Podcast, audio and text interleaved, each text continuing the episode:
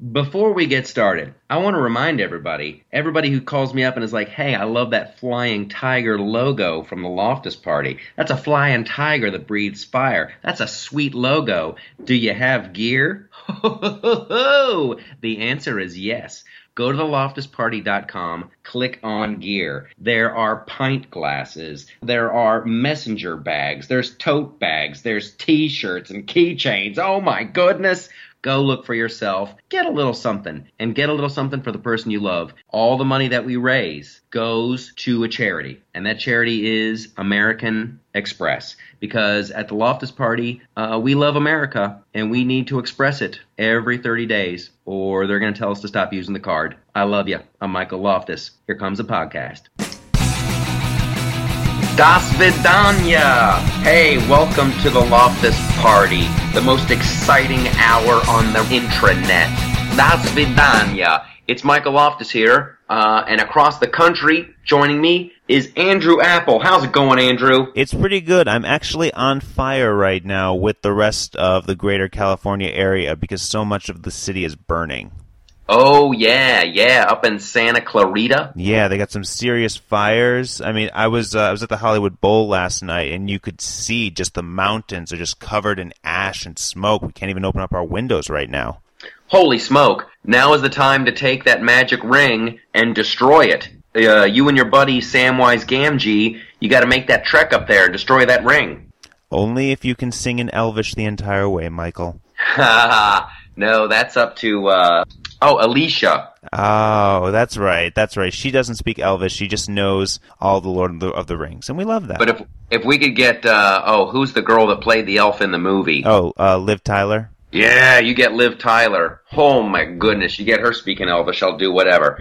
Anyway, enough uh, enough of the geek talk. It is a bad fire. I hope they. It's why I never bought a house up there. Yeah. Honestly, I looked at houses up there, and I'm like, no, thank you it, it's really eerie when, when, the smoke comes and the sun's shining on it. It really does. It looks like uh, Mount Doom from Lord of the Rings. That's why I said that. So let's jump right into the news. We have we have so so much to cover. Let's talk about Cleveland. Let's talk about the the Republican National Convention. Yeah. Yeah, absolutely. So uh, hashtag RNC and CLE. That's what they're using on Twitter these days. But we just had the convention. Went it's from, still trending. It is still trending. It is.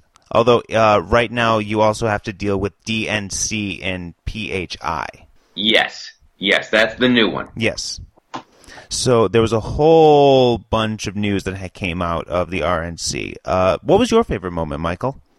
I tell you what, I had a lot of favorite moments. Uh, in terms of just pure drama, yeah. was the Ted was the Ted Cruz speech. Okay, right? Yeah, that was that was just drama. And then I love, love, loved Newt Gingrich's uh, follow up. And uh, you know what? I I I, I dug uh, I dug Mike Pence, and then I felt sorry for Donald Trump. There's so much to cover. Let's let's start with the Ted Cruz thing because okay. that's that's the biggie, right? Yeah. Uh, the non-endorsement did Donald Trump. I have to think that Donald Trump read the speech ahead of time. Of course. And I think everybody knew what was going to happen. And I think uh, Ted Cruz thought he could get away with, "Hey, uh, in November, you have to vote your conscience, right? Yeah. Up and down the ticket. So that was his way of supporting uh, supporting the candidate and supporting the Republicans everywhere. The reason people were booing, and I love how this is getting like taken completely out of context. The reason people were booing is because they were waiting for Ted Cruz to say the words, "That's why I want to make America great again, and I support Donald Trump." That's why they just wanted Ted Cruz to say the guy's name. Everybody knows that uh, the Republican candidate will be, uh, you know, whoever it is, it's, you know, whoever they are, they're not Hillary Clinton. So when Ted Cruz says, hey, you know, vote your conscience, and uh, that's his roundabout half-assed way of supporting Donald Trump. They just wanted to hear the words come out of his mouth. Well, what do you say to those that this is really uh, Ted Cruz's way of positioning himself for the 2020 election, assuming that Donald Trump loses and Hillary wins. There is no scenario where Ted Cruz looks good in that, unless unless he would have uh, come out and with a full voice supported Donald Trump. Because now he kind of looks like a traitor You know? And here's the other thing. It's like, listen, if Hillary Clinton gets into the White House, it's doom and gloom. It's the end of America. If Hillary wins, it's the end of America. Well, if that is true, then you have to endorse the Republican candidate. You have to endorse the guy who you have to endorse the guy whose name is going to be on the, the, the ballot, right? Absolutely. So, I guess you're lying to me. I guess you are lying, Ted Cruz. If you said uh, we can't let Hillary in, well, then if we can't let Hillary in, you have to support Donald Trump. Well, isn't Ted Cruz the candidate who just wants everything to stop? I mean, this was the guy who actually made sure that the government shut down over budgetary concerns. Hey, good for him. And I tell you what, if Ted Cruz, if his name was on the ballot, I'd be voting for him. I, I really don't. That's that's that's where I stand. Uh, I'm normally not a big like let's toe the line. Uh, I'm a party guy, but things have have reached a level for me and my awareness that like, nope, I don't need Hillary in there. I really don't need Hillary in there. So I don't like being manipulated. If you're telling me we can't let Hillary in, well then you have to support the guy whose name is on the ballot. And and when you when all you're doing is trying to uh, wangle away and use an angle to so you can run in 2020, well then I guess you think everything's going to be okay. I guess you think that you know, well, we'll take four years of Hillary. That'll be fine, and then I'll be ready to go in 2020. Well, then you're a liar. So either way, Ted Cruz loses. Okay, so jumping on something else that you had talked about, uh, Mike Pence. What did you think of his speech? I liked it. I liked it. I liked that there was a little bit of humor in there, you know, and uh, he was kind of making fun of Donald Trump a little bit. Uh, he is he's he's a good balance for the ticket. I don't know if he's going to get any new new voters coming in. Uh, those, but you know, we'll leave that to DT. We'll leave that to Donald Trump to try to get the new voters in there. But uh, Mike Pence, I mean, let's let's be honest. Uh, Mike Pence and any any VP is. Can you imagine this person being president uh, if your candidate has been assassinated. And I think if uh, if that's the case, then Mike Pence would do just fine. He's okay. He's like completely mediocre, middle of the road, ready to go. He gives a fine speech. He did his line again. He did his line again in his speech. So, I'm a Christian, I'm a conservative, and I'm a Republican in that order. Wait for applause. And then he got him because it was home cooking. It was home cooking at the at the RNC and the CLE. now, was there anything in particular from a policy perspective that you really liked in that speech? Nah, not really. I mean, I can't even. I, it's so. It was so not like not memorable. Here's the thing: people don't remember this kind of stuff. You know where people remember? Comedy. People remember, they have a higher retention rate from comedy than they do from dry political speeches. People will remember what makes them laugh. Okay, so in your estimation, what was the funniest part of the Republican National Convention then? When Donald Trump was up there and he goes, I want to thank the uh, evangelicals for supporting me. I want to thank you guys for supporting me. I don't think I deserve it. that was awesome. That was it, it was very funny and and, and yeah, that that it just he's got great comedic timing. He has great comedic timing, and I don't think I deserve it. And then my proudest moment uh, is when oh the other funny moment uh, yes. uh, for me the, the other funniest moment mm-hmm. was Donald Trump uh, pronouncing L B G T like he so desperately did not want to mess up those initials. he was just like, know, like you could just see the wheels turning. Do not mess this up. Do not mess this up. Do not mess this up. And then the standing ovation. He got a standing ovation for that. And then you can tell that he was off script and he wasn't at the teleprompter. But he goes, "Hey, that's I'm I'm I'm really proud that that you guys stood up for that. That that's that's a great thing. I thought that was awesome. I thought I thought that was awesome that he brought that up and uh, and everybody stood. That's that's uh, a wonderful. That made me actually a, a bit proud to be a conservative. Okay, now on that note, can you do a little Trump translation for me? Because uh, yes. there was one thing that happened on Monday night at the convention that I didn't quite understand. This isn't actually a Trump translation. This is a Chachi translation. Uh, I missed Chachi. I didn't see Chachi. Yeah, so the first night, that was where they had I guess their estimation of what they would call celebrities. I don't know that I would necessarily call Antonio Sabato Jr. the headliner when it comes to big name celebrities. Uh, but they had Willie Robertson from Duck Dynasty. They had uh, Antonio Sabato Jr. and they had Scott Baio. And Yeah. so Scott Baio, he's charming. He's very articulate. He explains why he's up there. Makes perfect sense. But he ends the entire speech with, "Let's not just make America great again. Let's make America America again." So, Michael, what does it mean to make America America again? I would have to. My knee jerk reaction to that is let's make it a free and open democracy again. Let's not live under the, you know, a, a presidency and a political party where executive orders are just dripping around left and right and the rule of law is not respected and we don't have borders. To me, that's, I, I that would be my takeaway from it. And here's the oh my gosh, I'm I'm trying to I'm trying to uh, suffer through this AM Joy show on MSNBC. Okay. Do you know who I'm talking about? yeah, yeah, I saw her on Bill Maher this week.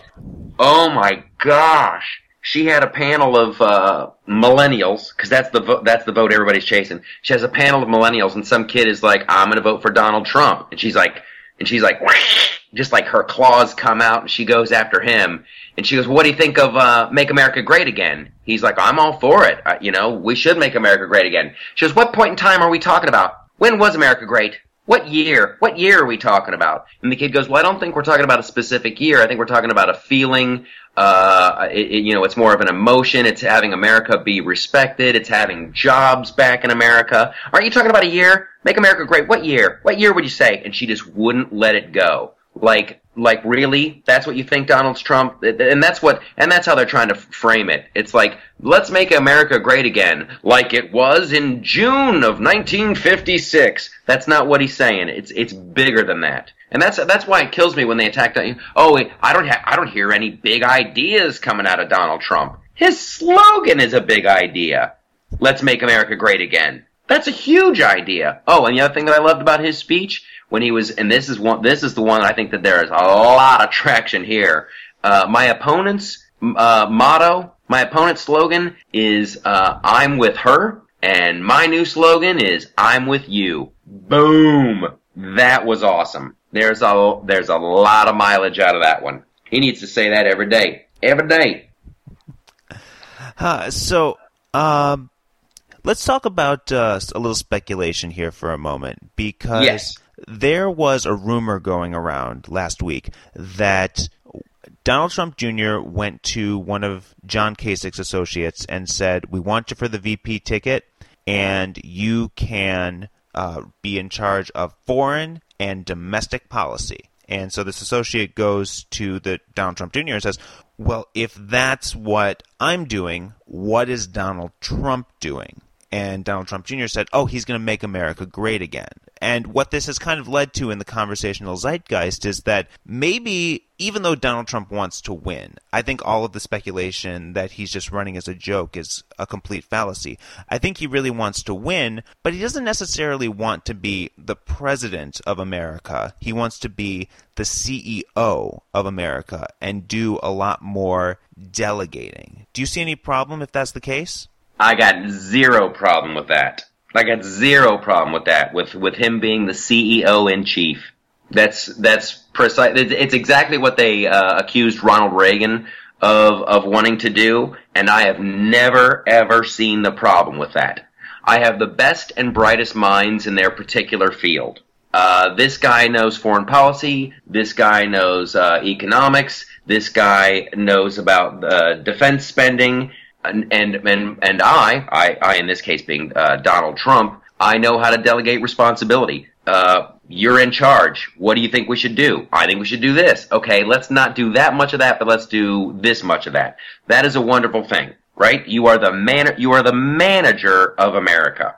And what in business, uh, I know a few things about business, but the best managers and the best owners of businesses create a structure, a command structure beneath them that works like a well-oiled machine, even if they're not there. that's what you're trying to do. You're trying to create a machine that works so well and so efficiently that you can be taken out of the equation and things will still go well. Bada bing, bada boom. All right, so building on that, one of the arguments that people make about why that structure doesn't work is because when you're doing that in the business world, if you go off and you're in charge of this project and that project makes a bunch of money, then you can go back to your boss when it's time to get a raise and the boss says, Yes, I am absolutely going to pay you more money.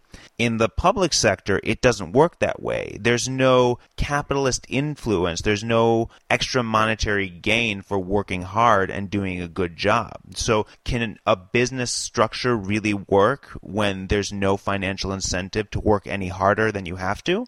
Well, that's what you have to. I mean, you have to include. Uh, I, I, would think you'd have to include some kind of uh, incentive. Maybe that incentive is keeping your job. Because right now, there's no incentive to work any harder than you have to, just like you just said. That's why the DMV is such a glorious, glorious enterprise, he said, rolling his eyes. No one, there's no incentive to, to work hard. That's why when you're, when you don't have to, uh, be concerned with, with how, how efficient you are, you don't work efficiently. I mean, my goodness, look at the post office the post office, they just sat on their laurels for the longest time. There's no competition. There's no competition. And then along comes uh, FedEx and UPS and these other. Now, uh oh, now all of a sudden the post office has to work. That's good for everybody. My father-in-law used to run a division of the the, uh, the FAA, and boy oh boy, it's like impossible to fire somebody. People are completely not qualified for what they do and it's like gross negligence. But you can't fire them because if you do, uh, or if you even try to, you're going to be brought up on some kind of charges, or they have some bizarre like government version of tenure. It's you have to be able to weed out the incompetent people, and that goes to uh, our educational system as well. We have to be able to celebrate the great teachers, and we have to be able to cut the other teachers loose. Well, I mean, when we're dealing with education specifically, isn't it a lot? Just churning out a bunch of kids who don't know shit. Well, when we're dealing with education, isn't it a lot? What I said, when we're dealing with education specifically in, in that realm, I mean, how do we attract the best and the brightest teachers? I tell you what, by giving people school choice. Uh, you know what? You can go work for this school and you're going to make more money, or you can work for this school and uh, you know whatever. I don't know the exact I don't know the exact policy, but I know that like uh, what we're doing ain't working. Well, a lot of the reason that people are actually frustrated with school is because what we're seeing right now, especially in California, is these charter networks are coming in. They're taking money out of the public schools. They're putting less money into those schools and trying to convince people that they can do a better job. But these are for profit companies running education. Isn't that really, really dangerous? I tell you what, it, yeah. I mean, I'm all like I said. I want more ch- choices for parents where they can send their uh, kids to school. However, I mean, it is it is super dicey because if you say, "Hey, um, listen, I'm going to evaluate your students," and and as if you if all your students get A's, uh, you're gonna make more money because because ergo because your students got A's, you must be a better teacher.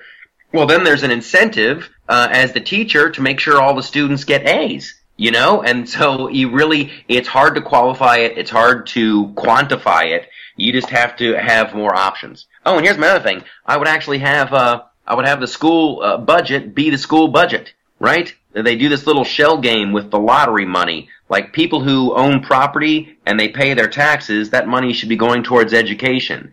But what they do is they take the lottery money, they put it in there, and they take the tax money for education and they move it around, uh, and they put it towards other stuff. I think the the money that's taken out of your check to uh, pay for schools should pay for schools, and then the lottery money should actually be additional money into that budget.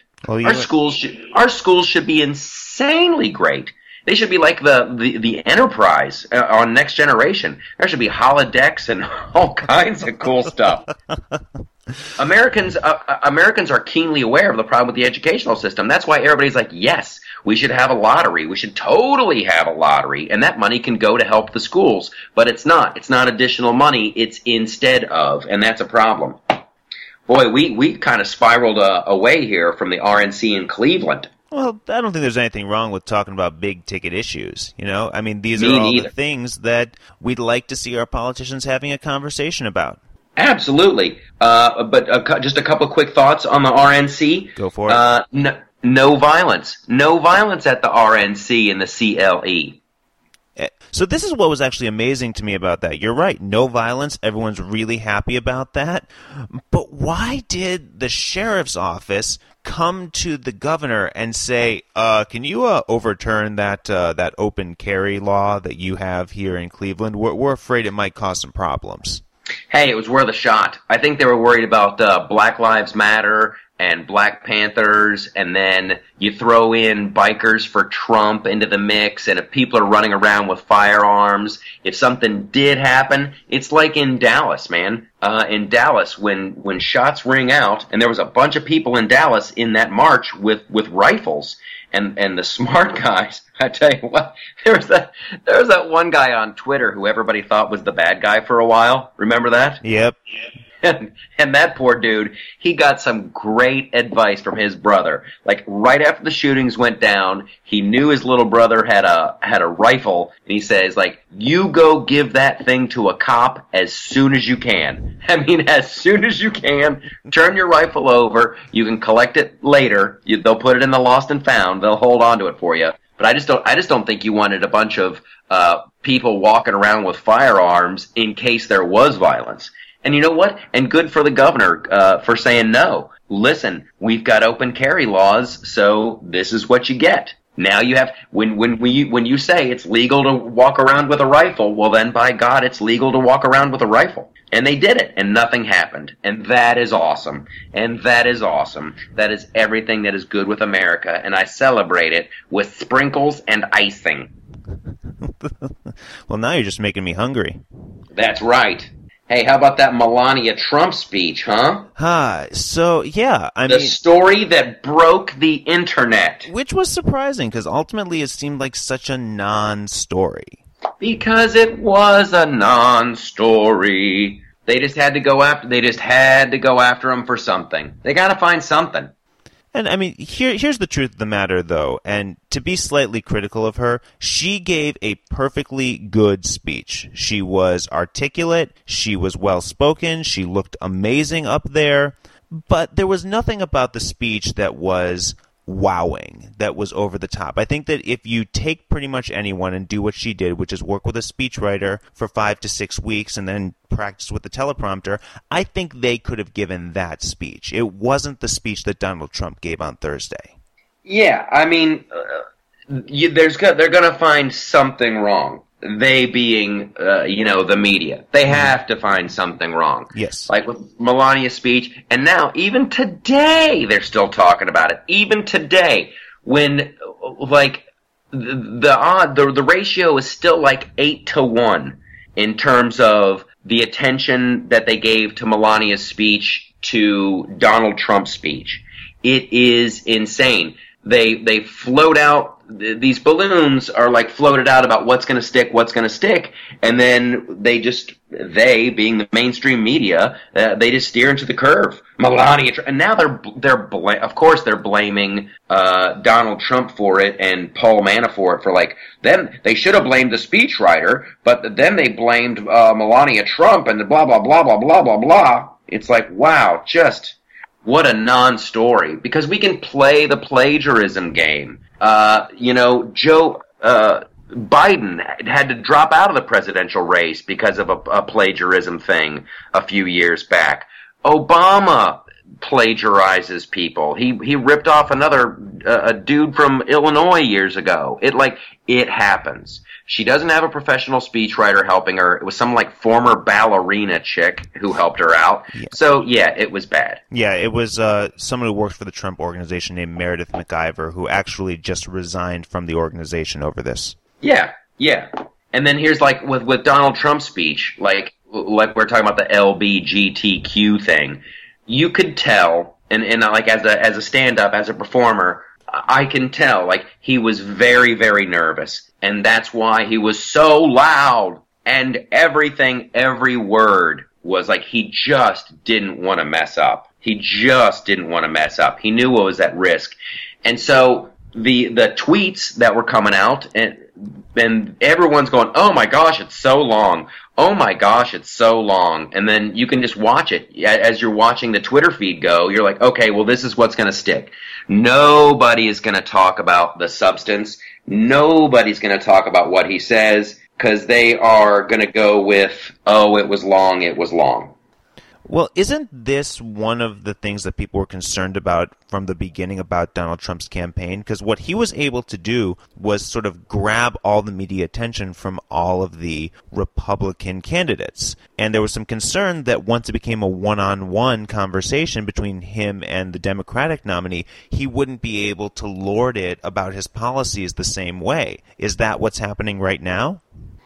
Well, it's. I mean, I really, I, I don't think he has a uh, a shot. You know, I don't think he has a shot when it goes when he. It's it's going to be so bad when he's up against the organization, and the organization is the Clinton organization, the the DNC, and the the media that is just going to run with these these false stories, these crazy uh, attack. It's it's like what Laura Ingraham. Laura Ingraham gave a phenomenal speech. Did you see it? I did, and I also know what stole the thunder out from it completely. What was that, Michael? That would be someone snapped a photo of her waving to somebody, and for a split second, it, it looked like a Nazi salute.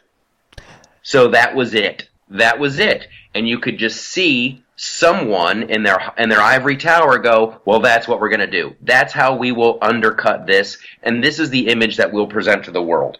I'm looking at a photograph right now, and go to uh, Flipside Loftus on Twitter. Go to Flipside Loftus because there you will see in my images some wonderful photos of uh, Hit, uh, Hillary Clinton doing a Nazi salute. I have those under there. So we can go tit for tat. I never want to be the tit for tat guy. I want to be the fun, funny, isn't this crazy? Uh, however, it's it's like uh, the Wizard of Oz, and and I'm I'm starting to, to realize yes, there is a, a wizard behind that curtain. There's a there's a dude back there uh, pulling the strings. When you start to pay attention, my buddy uh, Alonzo Bodden, very funny comic. He's completely uh, politically different th- uh, than I am. He's he's a, a big time uh, liberal, but his last uh, one hour special was like, "Who's paying attention?" And it's it. I, I used to mock people who would get like outraged and all bent out of shape, but you know what? I think I think they were paying attention longer than I was. I'm like new to the whole uh, outrage game. Well, I know what you're outraged about this week, and that's uh, we got confirmation about all of the taxes that the Democratic National Committee's been using uh, since the the election began. Do we want to talk about the WikiLeaks dump? Let's. We might as well just attack that. That that's the big story. I'm I'm looking over here. Uh, oh, and just a, a, fun to know fact. Uh, they've they've already got this is we record this Sunday as we're speaking right now it's Sunday. They already have more protesters in Philly than they did for the entire convention in uh, Cleveland. Well I, mean, I, think I think that the Democratic National Convention in Philly is just going to com- uh, be a complete and uh, total just it's going to be a shit show. It's just going to be uh, major. And right now the the the the lit match has been thrown onto the pile of gasoline soaked leaves uh, by WikiLeaks. So it so to cover what happened this week, um, essentially WikiLeaks released a whole bunch of emails that the Democratic National Committee had put out, and it essentially confirmed what we already knew that there was a Hillary Clinton bias in the Democratic Party from the beginning. Yes and uh, I think anyone who was shocked by that would also be shocked by the fact that water is wet. And that is what they're trying to make the story about. That is what everybody uh, is trying to make the story about. Like, oh well, of course they were uh, biased uh, against uh, Bernie Sanders. Who's shocked by that? Are we shocked by that? Here is the shocking part for me. Are you ready? Yes. Okay. It is the Chuck Todd of it all. It is the Meet the Press of it all. It is the head of MSNBC. Those are the emails I'm outraged about. When Debbie Wasserman Schultz writes an email to Chuck Todd from Meet the Press saying this has to stop, and when she criticizes uh, the program Morning Joe because she didn't like that they were being nice to Bernie Sanders, that's that's horrible. That undermines our democracy, dude. When when one political party can go into a media outlet, a, a, a, supposed news outlet, and change the story, that terrifies me. Now, on the flip side, with Michael Loftus on the television show, and this clip is coming out, we're going to put this clip out uh, tomorrow, Monday. Which is I the day that this gets released anyway, so it, it's up already. Fantastic. I did a interview with Sharyl Attkisson, who used to be a she was a reporter for CBS, very fair, very very fair uh, journalist. And when she criticized the Obama administration, and when she brought it to people's attention that the media, CBS, was being manipulated by the Democratic Party, she was fired. And and this is where I go outraged. And now I'm in full tinfoil hat mode. I don't give really two damns about uh, Bernie Sanders. Yeah, we all knew we all knew that that everybody was in the bag uh, for Hillary. I find it disgusting that they attacked him for his faith. I find it disgusting that they were like, "Hey, let's use the fact that he's Jewish against him." That is vile and disgusting. I find it disgusting when they talk about Latinos and the vo- and their voting block and their votes as if they're commodities that you can buy and sell at a supermarket. I find that disgusting. However, at the top of my list of things that offends me, it is a political party that can and does affect the media. And there are people, there are good people in this country who look to CBS News like, okay, that's a real news outlet. They look to CNN. They think, okay, this is real news. They look to MSNBC. They look to Meet the Press. They look to NBC as if this is real news. And I used to make fun of these people who, who would say, oh, that's not real news. That's just, to-. it is. It is propaganda. And when we cannot uh, trust journalism in this country, when we know for a fact they are trying to affect our democracy, that's full stop, bro. That is full stop. We have to be outraged. If, if you are a, a Democrat, if you're a Republican, if you're an independent, if you're a Green Party person, if you're a libertarian, you have to be offended by this. And you have to scream about it, and you have to never stop screaming. I'm never going to stop. It is gross. It is gross and disgusting and anti it's anti uh, democratic. And if you go to Flipside Loftus uh, on Twitter, you'll see I, I, I'm calling these. I'm asking these people, hey, hey, Chris Matthews. I think Chris Matthews loves America. I really do. I think uh, I think Chris Hayes does too. All in with Chris Hayes. I think he loves America. Are they going to stand by and let this happen? Chuck Todd has to go. He has to go. Well, who do you think has to go more? Is is the media the problem, or is the DNC the problem? Because most of the calls right what, now is that that Debbie Wasserman Schultz won't, will be the one who won't survive this. You know who else has to go? Okay, Debbie Wasserman Schultz. Uh, she has to go. The head of CBS News, David Rhodes' brother. Let's not forget that Ben Rhodes. Uh, I think it's Ben Rhodes who works in the White House. Yeah. He gave a big he gave a, a, a big interview in the New York Times. The New York Times bragging about how the Iran deal uh, was sold to reporters. How your average reporter is 23 years old. You can lead him around by the nose and you can tell him where the story is. His brother uh, runs CBS News. That guy's got to go. You got to go. Well, I mean, if we, if we cannot trust journalism, we're all done. We're all done. Thank, and then I, I was about to say thank God for Twitter. I was about to say thank God for Facebook, but we know now for a fact that Facebook won't allow uh, certain viewpoints on Facebook. If you are pro-conservative, your your idea, your thread will get squashed. And boy howdy, Andrew, uh, this the hashtag the hashtag is DNC leak, right? Yep. DNC leak. And I was using that yesterday and I'm watching thousands of tweets. Thousands of tweets. And it was trending at number six. And then an hour later, it's trending number one. And then an hour after that, guess what? It wasn't trending at all. But you know what was trending? Dora the Explorer. Dora the Explorer was trending with over like 600 people are talking about this subject. I'm like, are you shitting me? Okay, so building upon that, because this is the perfect segue to talk about the fact that Milo Yiannopoulos was actually kicked off of Twitter this week, and he was sort of considered the sacrificial lamb for hate speech. Because, like Milo or not, because some people see him as a crusader for truth, others see him as a giant troll, but he does have his viewpoint, and everyone in this country is allowed to have free speech. But if they're kicking Milo off, who do you think the sacrificial lamb should be on the liberal side?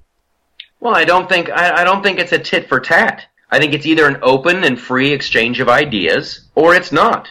And then people here's what here's the other like truly frightening thing out of this. And I'm sorry, this is not a very funny one. This is just me like really really freaked out about the future of our country. Uh, instead of saying Twitter should be about a free and open exchange of ideas, uh, people are like, well, you know what? Twitter's a private company; they can do whatever they want. So they can. So okay, so it's fine if it's your. It, it's fine if it's your political enemy. But when they come for you, what are you going to say? And and of course they're right. Twitter is a privately held. You know, it is a private company. They can do whatever they want. Maybe there is no freedom of speech on Twitter, right? Obviously there isn't. But don't pretend like there is. Twitter loves to pretend like they are. They are misrepresenting themselves. And and I tell you what, when uh you know, free Milo was the hashtag, and I was using it, and it was trending, trending, trending, and then all of a sudden it wasn't. They just made it disappear. It's fucking George Orwell shit, man. It's 1984. People think that Facebook, oh, there's an algorithm there, and mathematically, blah, blah, blah, blah. No, it's not a free and open exchange of ideas. If they do not like your idea, they will make you disappear. And Twitter is the exact same thing. And I don't know where else to go. Well, if only you had a podcast that we released every week, Michael. I tell you, and I'm. T- this is going to sound paranoid too, but those will be next, man. Those are next. I'm getting real conspiracy. That's uh, attack the messenger. They attack the messenger. Uh, they make the person go away. Really, my whole thing in this is like I want to make uh, uh, being a Republican fun again. I think we're we're selling something better. We are we're selling liberty. We're selling freedom. And I tell you what, I don't know where they're going to let me sell it. I don't think they're going to let me sell it on Facebook. I don't think they're going to let me sell it on Twitter. Where am I allowed to sell it? The TV show, The Flip Side with Michael Loftus. The Flip Side, the TV show, right? That it's a fun TV show. I criticize the left. I criticize the right. Yeah, I lean to the right. I think I think we have better ideas. However, I try. People are so uh, concerned about that show. Oh, it's hate speech. I'm to get sued. It's to be hate speech. I'm to get sued. And it's not. It's the farthest thing away. I tell you what, and it's and it's. I, I want to get. That's that's who we should re- reach out to. Jon Stewart. Jon Stewart. Did you see him on Colbert? Absolutely. He goes on this big rant where, hey, Sean Hannity. I don't know why he picked Sean Hannity, but he's like, you don't own patriotism, you piece of shit. You don't own the American flag. You don't own uh, being a good American. You bad person, you, you bad person. Well, I want to say this to Jon Stewart. You don't own comedy. You aren't the only person that's allowed to make uh, jokes about politics. The left does not own mockery. If I want to make fun of Debbie Wasserman Schultz and her jacked up hairdo and her crossed eyes and her fucked up teeth, you better believe I'm going to. I'm, oh, I'm fired up now. It's un-American. This isn't some socialist country. This is supposed to be the United States of America, guy. Woo! Roger Ailes, Roger Ailes stepped down. That's uh, yeah. I mean, there there's a lot going on there because Gretchen Carlson seems like she may have just been the straw that broke the camel's back. Uh, for those, I'm, I'm, I mean, for the for those who aren't I see. familiar, I know what you're saying. I know what you're saying. I was going to a joke. I was going to make a really bad joke. And and I'm sure that it, we would celebrate that low hanging fruit joke here on Right? the podcast. Um, But but see, that's I'm keeping it classy. I'm keeping it classy. our friend, our friend Jon Favreau, has a uh, podcast called Keeping It 1600, and I got one Keeping It Classy. so, Hey. right, yeah, so Roger Ailes, he got, he left. You know what? And good for him. I'm, it's very, very sad. It's very sad. Well, I mean, what does it say about the status of the channel as a whole? Because now Rupert Murdoch himself is going to be running it, allegedly. What they're really expecting is James Murdoch is going to be the one who's going to be running all the day to day operations. Do you think that there's going to be a fundamental shift at the channel without Roger Ailes? No, I mean, I think the formula works. Obviously, the formula works. Fox News is, you know, number one on cable for 25 years in a row. I mean, they're incredibly successful. They're incredibly successful. And this is the other thing that, uh, you know, the, the media that has been bought and paid for by the Democratic Party, uh, they have made Fox News the villains in all this. I mean, the, I mean, this is beyond the Roger Ailes thing. This is like people just dismiss Fox News. They have villainized uh, Fox News. Let's not forget that uh, that Obama, like for a while there, he tried to kick him out of the press conferences. He's like, I'm not going to let them in. They're not real news. The frustration that people have with Fox News as a whole is that they are news from roughly 11 o'clock in the morning until 8 o'clock at night. Before that, they have Fox and Friends, which is an infotainment show, and after 8 o'clock, that's when you have Hannity, that's when you have Bill O'Reilly, and those are infotainment. You're getting people's opinions lumped in with the news, and they've been very upfront about that from the beginning. Now, where people get upset with Fox News is when the two sort of start to mesh, because when you're in the 11 to 8 p.m. segment and you start talking about ideas that started in the after hours infotainment segment and then reporting that as news, that's where people get upset. And the truth of the matter is, they're not the only ones who are guilty of it. MSNBC does the same thing on the liberal side, and they make the same things happen with their ideas. You know who else does? Who's that? CNN. You know who else does? Uh, CBS. You know who else does? ABC. They just don't say it's infotainment. They literally have their marching orders. They're in the WikiLeaks. Like the DNC reaches out to these. At, least Fox News says, "Well, it's kind of infotainment." But I'm telling you, this is my this is my distress here. Well, The DNC reaches out to these people. People think they're getting the news, and they're not. They're getting talking points. So Chuck Todd, this was several months ago when he was on Meet the Press. Meet the Press is trying to appeal to a younger demographic now because my generation, the millennials, they don't really watch news in that form anymore. So they're pulling people that have some sway with my generation. So there was an interview, it was with Lewis Black, it was with W. Kamau Bell, and it was with a third female comedian. And Chuck Todd just has to listen to this rant that Lewis Black goes on, and he's like, Well, you know, we know that the news media is never going to go off on the administration. And Chuck Todd just flat out says, Well, yeah, that's because if we go off on them, we're going to lose all of our access. That's not okay anymore. No, it's not okay. I, I, I want to bring this to like it is a systematic.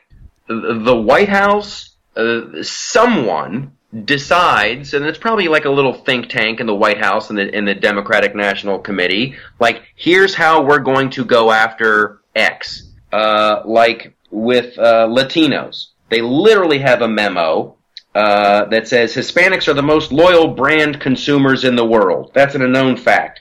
So we need to extend our success in the 2016 elections. We need to own Hispanic loyalty, and so so they have a a systematic way that they are going to attract Latino voters. Now, when it comes to the other thing they have to do is they have to demonize whoever it is on the Republican side, right? Yes. So someone says, we're going to talk about the Donald Trump speech. The Donald Trump, he had solutions. He talked about trade. He talked about helping everybody. He talked about growing our economy. He talked about making uh, big changes. And he also had some stu- substance there on how he was going to do it. Now that didn't fit. So what they decided to do was describe his uh, speech as dark. Okay? Whenever you start hearing the same catchphrases, this this is when you know the the the jig is up. The Washington Post, their headline: Uh, Trump's America is a dark and desperate place. CBS News. Donald Trump offers dark vision. NBC News. Uh, uh, Donald Trump takes America on a journey to the dark side. CNBC. Trump's emotional and dark message. Rolling Stone. Trump's dark fear-mongering speech. Huffington Post. Trump's dark and scary night. Mother Jones. Dark soul of the GOP. New Yorker. Dark, dark convention. The Nation. Dark convention speech. The Boston Globe. Dark, frightening. Is, do you think that that is just all uh, circumstantial evidence? Well, no, there's no question about it. But what they're feeding off of is not so much Donald Trump. It's sort of where they saw everything happening in the convention as a whole. Because you have Antonio Sabato Jr. standing up and calling Barack Obama a Muslim. No, no, dude. This was just about Trump's speech. All of those headlines were just about Trump's speech. But- and they all they all chose. It's not like it wasn't dire, it wasn't uh, dour, it wasn't frightening. It was all dark, dark, dark, dark. Debbie Wasserman Schultz or someone said we need to describe it as dark, and so they did. All of them, and that's a frightening list. That they all went along with it. It's deeply, it's deeply concerning. The Washington Post, CBS News, NBC, CNBC, Rolling Stone, Huffington Post, Mother Jones, New Yorker, The Nation, The Boston Globe. One, two, three, four, five, six, seven, eight, nine, ten. That's at least ten that I would now suggest are bought and paid for by the DNC. You know, and I hate to pull you away from this because I know how strongly you feel about this, but I think we do have to talk a little bit about what's going to happen at the Democratic convention next week. I mean, what are your thoughts? What do you think the storyline is going to be there? Well, I know one of the storylines is how uh, uh, what's his name? Uh, what's uh, Tim Kaine, who speaks fluent Spanish, is a great addition to the party, and how Tim Kaine, who speaks fluent Spanish, uh, is just a great pick, and how Tim Kaine, who's you, you, it's impossible to say the guy's name, Tim Kaine, who speaks fluent Spanish, without saying speaks fluent Spanish. I think it's all going to be sunshine and lollipop. I think uh, we're going to see things like Hillary Trump, uh, uh, Hillary Trump, uh, Hillary Clinton uh, has a brave vision, right? And they're going to float the historic nature of it again, but they're going to realize uh, first wo- woman president, it's not tracking well. But she's got a brave, uh, she's got a brave, positive outlook for the future, and uh, all of the media the the newspapers and the TV shows, and they'll all jump on board. How it's a uh, a brave vision, and how she's going to help us all, and we're going to grow the economy from the. And she's going to be optimistic. She's going to be optimistic.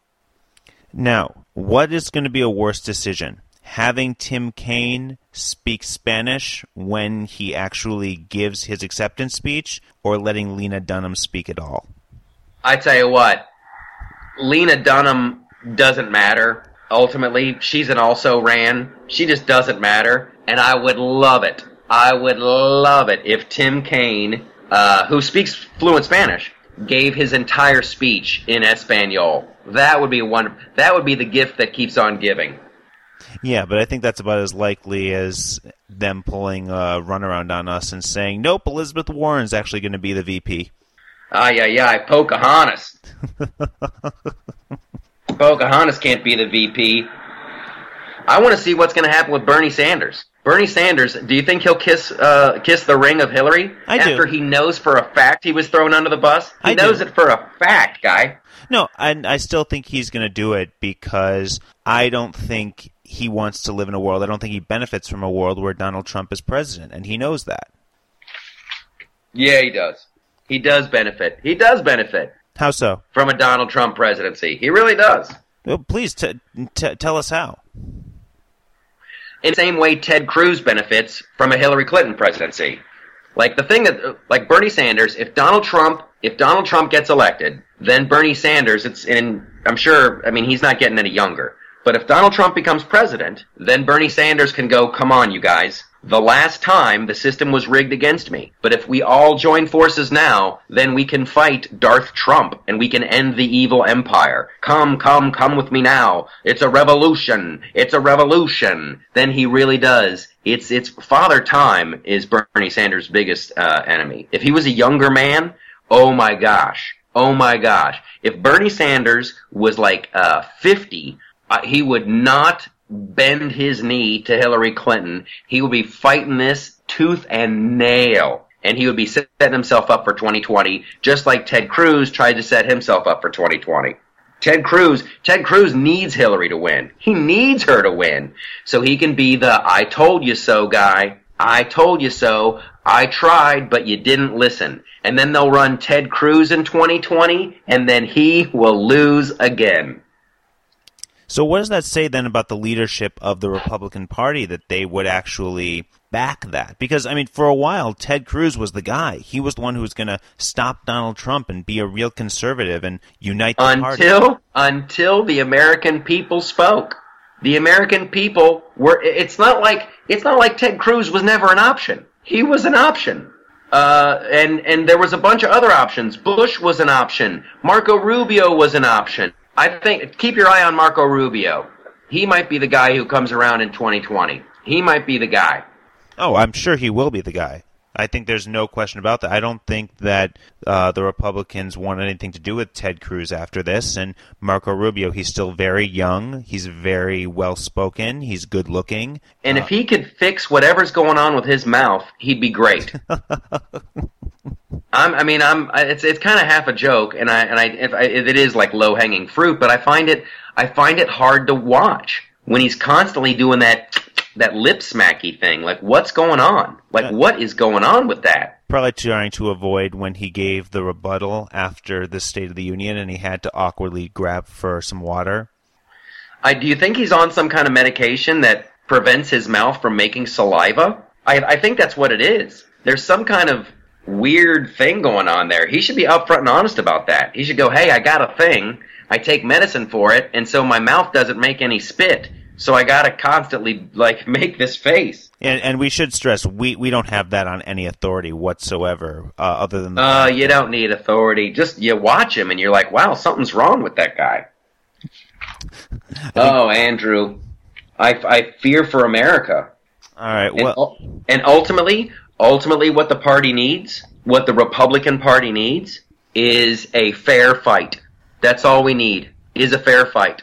That in a free exchange of ideas, uh, the conservatives, the libertarians, the people who love liberty uh, and the pursuit of happiness, they get to put forth their message, and then the Democrats, they get to put forth their message on a free, on an equal playing field and I have it has just been hammered home to me over the weekend just how unfair the playing field is.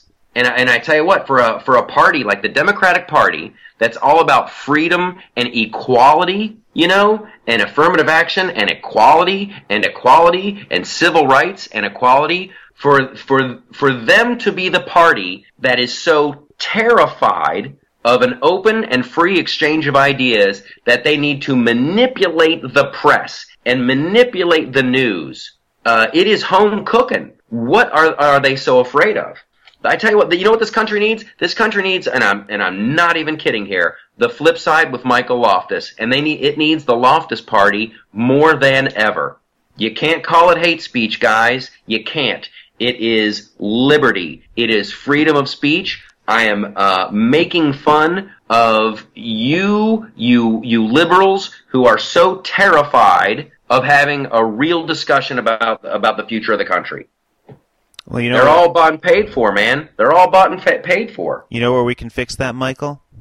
Where? In Michaeltopia. I tell you what. I, somebody tweeted this the other day. Michael Leatherwood at Leatherwood Mike tweeted, "Michaeltopia looks better and better every day." That's what I like to hear. Michaeltopia does sound better every day. Michaeltopia is a fun little bit. Michaeltopia is a fun little gag we do. And, uh, as each day goes by, unfortunately, Michaeltopia gets a little and a little farther away from re- reality. However, it is time for us to go there. The real world makes less and less sense, America. The real world gets more and more disturbing every day. But there's a place where things make sense, and that's called Michaeltopia.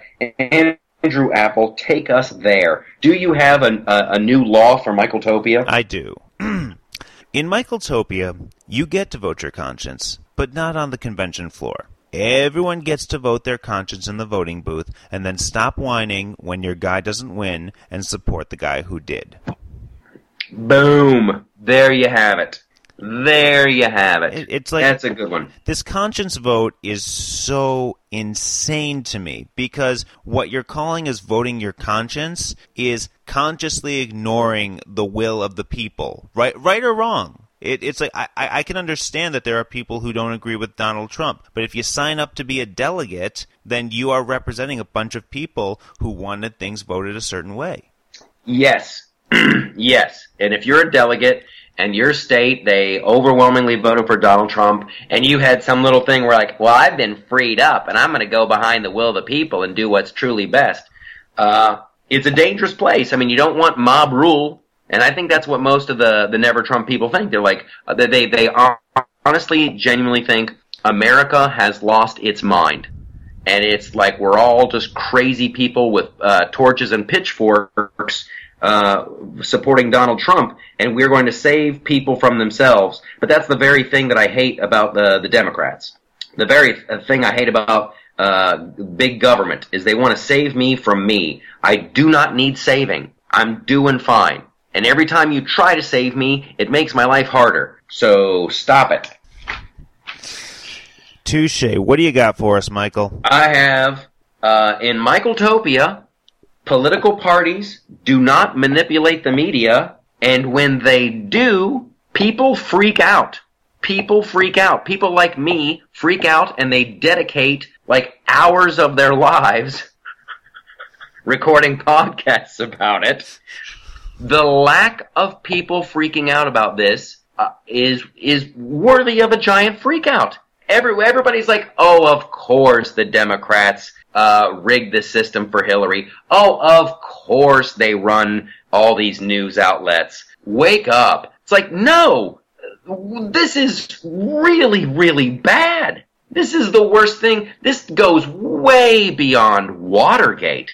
This makes, and, and this makes Hillary Clinton's email thing look small in comparison.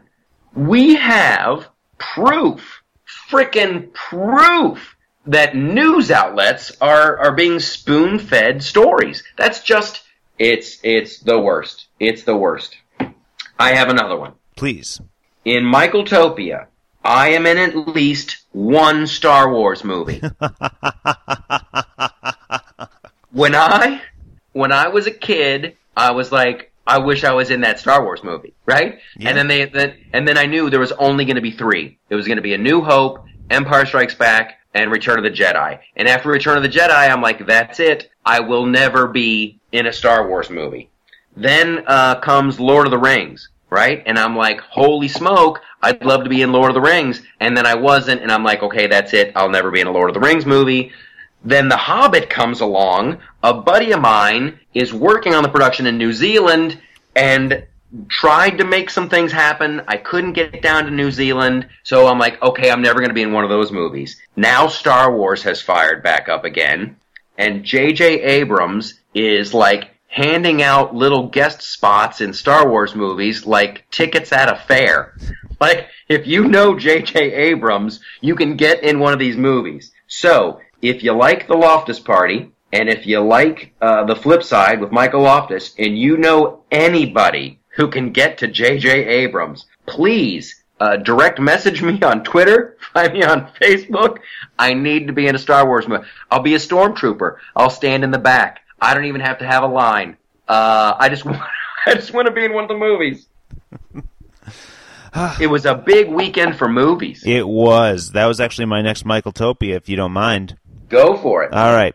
In Michael Topia, if Warner Brothers breaks my heart again with Justice League the way they did with Batman v Superman, they need to pay me half of whatever they paid Will Smith to be in Suicide just because they hurt my feelings. I tell you what, that's a great one. That's a great one. And I can just tell you, like, my big beef with Batman versus Superman was they got the dynamic wrong, right? Mhm. Yep.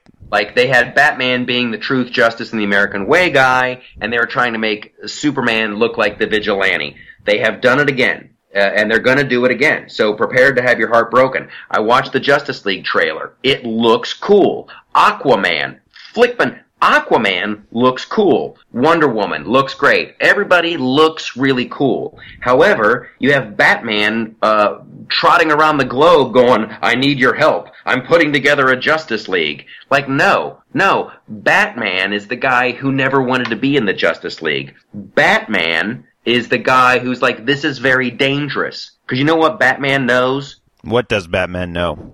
Batman knows that absolute power corrupts absolutely. And and who watches the Watchers? Which this is a, a the perfect tie-in uh, bookend to the entire podcast right here, Andrew. Who watches the Watchers?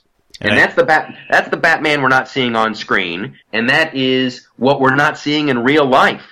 If you are the head of CBS News and your brother works for the White House, then you're answering to the White House. You're not answering to the people. Who is watching the head of CBS News? Who is watching Chuck Todd? Who is making sure that it's real news? We need to get we need to get Ben Affleck. We should put Batman in charge. We should have Ben Affleck wear the Batman suit. He has to wear the Batman suit at least half of the day, and he has to make sure that all these news outlets uh, act responsibly. There you go. Okay. Wonder Woman. Wonder Woman looks great. That movie looks great. Here was my here was my tweet about that. I saw the new Wonder Woman trailer. I saw the lasso. I saw the bracelets. Didn't see the invisible jet. Oh wait, what I'm saying? the jet's invisible. Ba-da, ba-da, bum, bum. Doctor Strange looked great. I'm looking forward to that. Tell us You see- more. Did you see the Doctor Strange? one? Oh yeah, no, I've I've watched. Trust me, I've watched every trailer. Oh, it's fantastic. It's like they took that effect that they invented for Inception, where the skyline is all twisty turny, Mhm. and they just gave that a, a bunch of uh, steroidal growth hormones. And boy, if you like twisty turny skylines, you're gonna love Doctor Strange. And I like me the Benedict Cumberbatch. Everyone likes the Benedict Cumberbatch. It's hard not to like the Benedict Cumberbatch. Woo! It's hard yeah, to say great. Benedict Cumberbatch though. It is hard to say Benedict Cumberbatch. And for some strange reason, I feel compelled. Uh, before we got started today, you were singing that cup song. That when I'm gone, when I'm gone. Yes, I let's was. Give, let's give a shout out to the people that started that song. The real people that started it. Not that girl from the movie. Okay, so just to give you a little bit of a background, Anna Kendrick took the idea of doing the cup song and moving around the cups from uh, Lulu and the Lampshades. So if you go on YouTube and you search for Lulu and the Lampshades, you're going to see two girls who are doing the exact same thing that Anna Kendrick did, only they're doing it years before. And then Anna Kendrick ran with it, and she's the one who got all the credit. So in Michaeltopia, we celebrate Lulu and the Lampshades, the originals. I love it. That's a great way to frame that. In Michaeltopia, we give credit to the people who invent it, right? Yes. Nikolai Tesla. Thank you for radio, Nikolai Tesla. Everybody talks about Marconi, but thank you, Nikolai Tesla. And uh, we also uh, thank you. Who's the guy who did the theory of evolution? The old Darwin. Everybody says Charles Darwin. Guess what, everyone? You ready for this? It was Charles Darwin's grandfather. It was his grandfather. Charles Darwin is just the guy who published the book. So everybody's like, oh, Charles Darwin, he invented it. No, it was his grandfather. We give credit where credit is due here. Bada bing, bada boom. It was a very angry show, but sometimes that's what we need. Next week, uh, I think we're going to try to have a guest. I think we're going to try to have uh, Michael Steele on. He's he's probably going to be in Philadelphia. We might have to go a different way.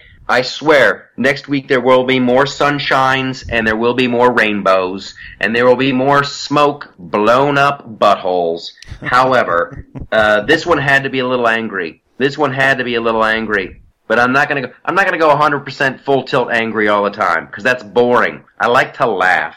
I smile more because I'm right. So there you have it. Uh, thanks for listening. Do me a favor. Go to uh, iTunes. Leave a little review. clicks on some stars, say a little something. Say you hate it. I don't give a dang. Some kind of activity that helps towards the algorithm. It's all good.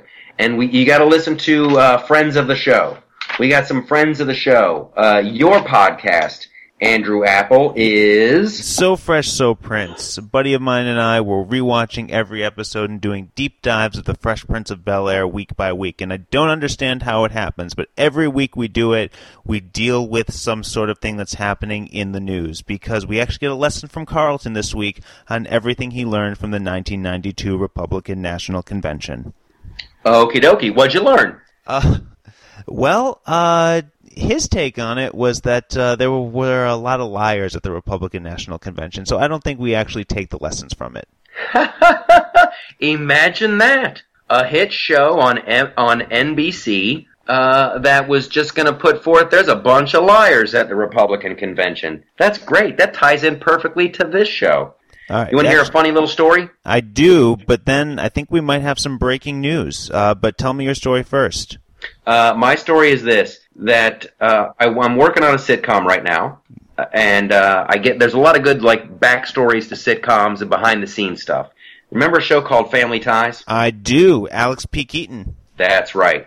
Family Ties was set up to be the sitcom was supposed to be about the husband and wife, and about a hippie husband and a hippie wife, and uh, and how they made their way in the world and held on to their hippie values in modern America.